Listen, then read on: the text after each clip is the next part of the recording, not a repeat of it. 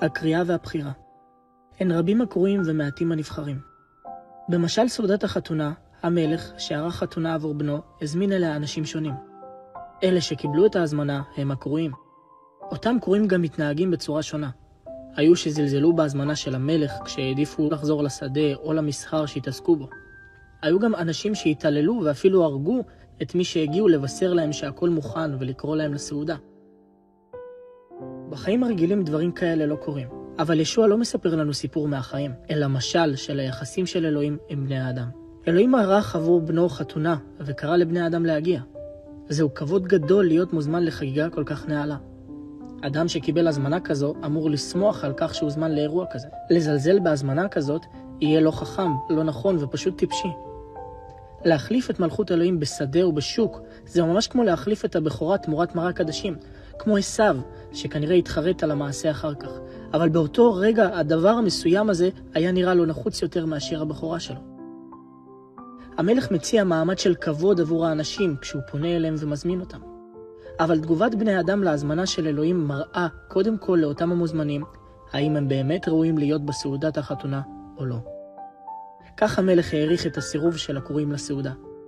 אלה שהוזמנו לא היו ראויים. כדי להעריך האם אדם ראוי למלכות אלוהים, הוא לא נבחן על האם הוא רשע או טוב, או האם הוא נחמד או רע. בהמשך, עבדי המלך אספו את כל מי שמצאו, גם רעים וגם טובים, ונתמלא אולם החתונה מסובים. המשל הזה מגלה לנו שברגע שהאדם נהנה או לא נהנה לקריאת רוח אלוהים, הוא נעשה ראוי או אינו ראוי עבור מלכות האלוהים. אם נענה, כנראה שהוא ראוי, ואם לא נהנה, אינו ראוי בוודאות. אבל היענות לקריאת אלוהים זה לא הכל.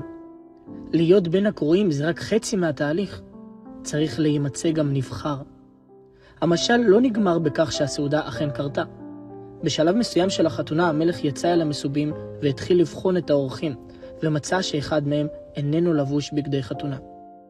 אותו אדם לא היה בין הקרואים שזלזלו בקריאתו של אלוהים, אבל הוא לא פעל לפי קוד הלבוש של החתונה. הוא זלזל בהוראות ובסדר של המקום שאליו הוזמן. הוא העדיף להישאר עם הבגדים שלו, עם ההשקפות שלו, עם הערכים שלו, עם אופן החשיבה שלו, עם החוקים שלו. כאילו אמר, קבלו אותי כפי שאני. אני לא מתכוון להישמע להוראות של מישהו. זהו סוג של אנשים קרואים שהאמינו באלוהים, אבל עם זאת החליטו, אני מאמין בלב. יש לי את היחסים שלי עם אלוהים, ולדעתי אין שום חובה שאני אהיה כמו שאר המסובים. ללכת לקהילה, לקיים אורח חיים מסוים, להתמיד בתפילה. מילת המפתח פה היא לדעתי. ומהי דעתו של המלך מהמשל? הוא שואל את אותו אדם, חבר, איך באת לכאן בלי בגדי חתונה? התברר שבארמון המלך יש חוקים. חשוב לא רק להכיר את החוקים האלה, אלא גם להישמע להם. מה יגידו לאדם שבראיון לעבודה יכריז, אני רוצה לעבוד אצלכם, אבל אני לא מסכים לתנאים שלכם? יגידו לו, חפש מקום עבודה אחר. ובמקום לשנות את המצב שלו מיד, אותו אורח מהמשל שתק בחריצות. ישוע באחד המקרים פנה לאחד התלמידים שלו, יהודה איש קריות, בשאלה דומה: חבר, לשם מה אתה כאן? כאן היה סיכוי אפילו ליהודה. אנחנו לא יכולים להשליט את הסדר שלנו במלכות אלוהים. כבר קיים בסדר, הסדר של אלוהים. הכתובים מספרים לנו בפירוט עליהם. אלוהים כבר נתן לאדם את האפשרות לחיות לפי עיקרון לדעתי. אדם שעיניו פקוחות יכול לראות לאן יכולה להוביל פילוסופיה כזאת. אותו אדם מהמשל שלא רצה להחליף את בגדיו לבגדי חג, נשלח מהמשתה אל החושך החיצון, מאיפה שגם הגיע. הרי כל מי שמגיע לאלוהים לא מגיע משום מקום, אלא מחושך אל אורו הנפלא של אלוהים.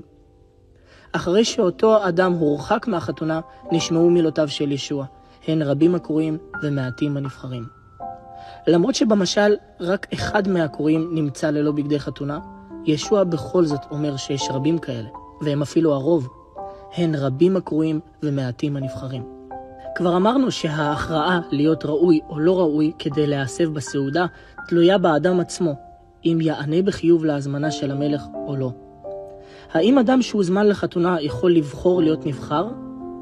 על סמך המשל הזה, התוצאה הסופית תלויה באדם עצמו. קרואים אלה אנשים שקראו להם. אדם כזה יכול מלכתחילה לא לרצות ללכת ולסרב. אמנם אדם שנהנה להזמנה והגיע לחתונה עלול להישאר חלק מאותם קרואים, אך לא נבחר, אם ירצה להיות בחתונה בתנאים שלו, וידחה את תנאי מלכות האלוהים. אדם נבחר זה אדם שנענה להזמנת המלך, הסכים עם התנאים, קיבל ומילא אותם. תהליך ההתקרבות לאלוהים זהו תהליך התאקלמות למלכות האלוהים כבר עכשיו. לפי מידת ההתקרבות לאלוהים, באדם יתחילו לקרות שינויים.